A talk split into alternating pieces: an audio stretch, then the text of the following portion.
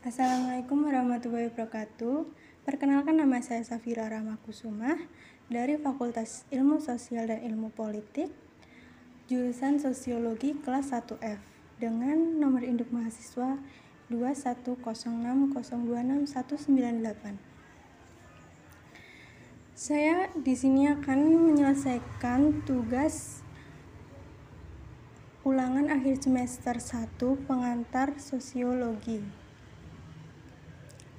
yaitu mengenai permasalahan yang ada di sekitar kita. Kali ini saya akan mengangkat masalah yaitu maraknya pelecehan seksual di kalangan remaja.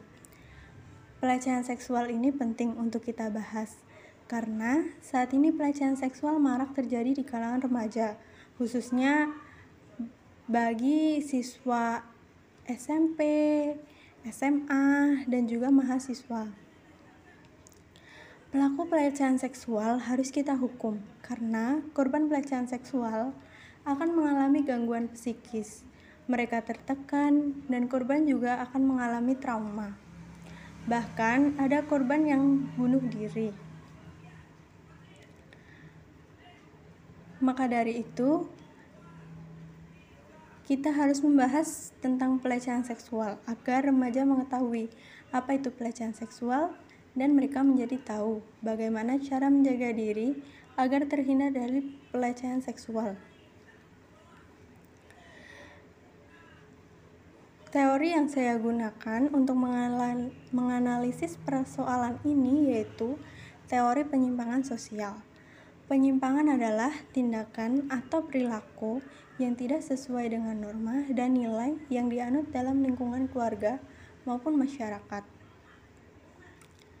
Menurut James W. van de Zanden, penyimpangan sosial adalah perilaku yang oleh sebagian besar orang dianggap tercela dan di luar batas toleransi. Sehingga pelecehan seksual dianggap penyimpangan sos sosial karena pelecehan seksual merupakan perbuatan tercela dan di luar batas toleransi bagi warga masyarakat Indonesia. Saya di sini menggunakan perspektif konflik yaitu melihat pelecehan seksual dapat menimbulkan konflik terutama bagi pelaku dan korban. Saya memperoleh informasi mengenai pelecehan seksual dari buku, jurnal di internet, artikel, dan juga dari narasumber yang saya wawancarai, yaitu korban pelecehan seksual. Metode yang saya gunakan yaitu metode kualitatif. Metode kualitatif merupakan metode yang fokus pada pengamatan atau observasi, wawancara terhadap narasumber, dan analisis kasus.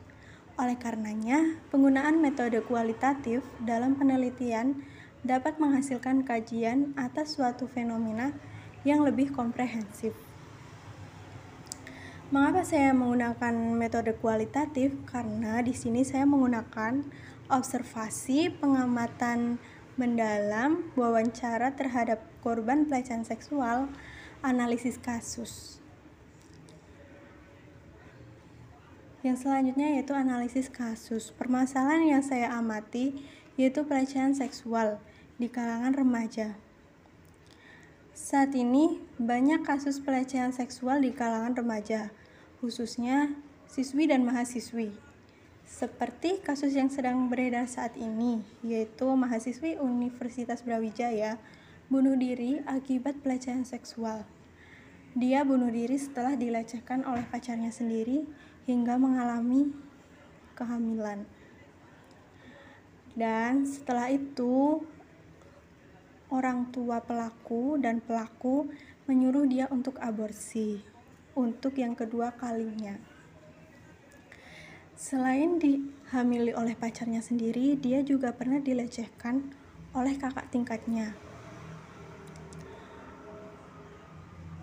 Pelecehan seksual juga terjadi di lingkungan sekitar saya, yaitu pada saat saya SMP, teman saya mengalami pelecehan seksual oleh teman sekelasnya sendiri Awalnya dia dipegang tangannya, namun berpindah ke bagian yang tidak seharusnya dipegang oleh lawan jenis. Teman saya merasa sangat ketakutan dan dia menyingkirkan teman lelakinya tersebut. Tapi teman lelakinya malah mengancamnya. Akhirnya dia hanya bisa pasrah. Kejadian tersebut terjadi secara berulang-ulang. Dan di kelas. Awalnya teman saya tidak berani berbicara hal ini kepada siapa pun. Namun, setelah beberapa kali kejadian tersebut dialaminya, dia baru bisa bercerita kepada orang tuanya. Awalnya orang tuanya sangat kaget, marah, kenapa anaknya sampai dilecehkan. Kemudian orang tuanya mendatangi sekolahan dan konsultasi dengan guru BK. Kemudian, guru BK memanggil anak laki-laki tersebut atau pelaku pelecehan seksual. Kemudian, pelaku diberi hukuman yaitu dikeluarkan dari SMP.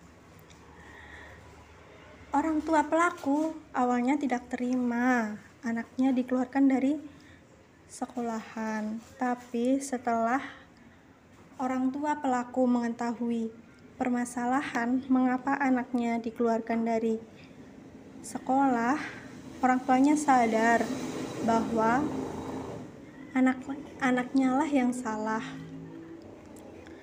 Setelah kejadian tersebut, teman saya mengalami trauma. Dia tidak ingin berteman dengan laki-laki tidak hanya laki-laki, dia juga memiliki sedikit teman perempuan karena dia enggan bergaul dengan siapa pun.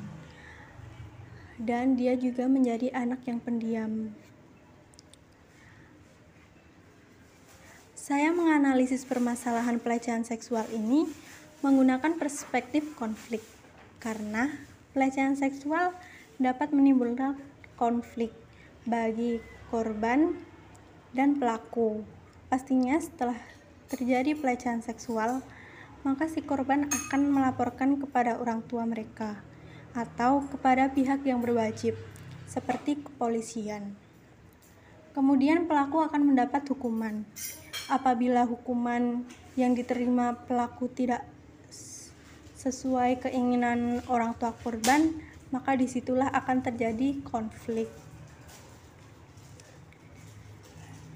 Pendapat saya mengenai kasus pelecehan seksual yaitu kasus pelecehan seksual tidak sepantasnya dilakukan oleh siapa pun dan kepada siapa pun. Karena pelecehan seksual tidak sesuai dengan norma dan nilai di dalam masyarakat, khususnya bagi masyarakat Indonesia. Pelecehan seksual juga tidak patut dilakukan karena korban akan mengalami trauma, mengalami gangguan psikis, dan bahkan korban akan bunuh diri atau melakukan melakukan bunuh diri atau melukai dirinya sendiri. Saran saya terhadap persoalan pelecehan seksual yaitu pemerintah harus selalu menegakkan keadilan bagi korban pelecehan seksual. Pemerintah atau penegak hukum tidak boleh memandang siapa yang melakukan pelecehan seksual, baik itu anak polisi, anak DPR, DPRD, bahkan anak presiden sekalipun, jika mereka melakukan pelecehan seksual, maka harus tetap mendapat hukuman yang setimpal. Selain itu, bagi korban jika mengalami pelecehan seksual, sebaiknya mereka harus segera speak up kepada siapa pun itu, entah kepada teman dekat, orang tua, atau pihak yang berwajib. Jangan sampai si korban memendam masalah ini sendiri, karena akan menambah tekanan bagi korban tersebut. Dan bagi remaja yang belum pernah mengalami pelecehan seksual, kita harus selalu menjaga diri kita dari hal-hal seperti itu. Kita harus tahu batasan dalam bergaul antara laki-laki dan perempuan. Jangan sampai kita melakukan hal yang tidak seharusnya kita lakukan. Sekian yang bisa saya sampaikan. Wassalamualaikum warahmatullahi wabarakatuh.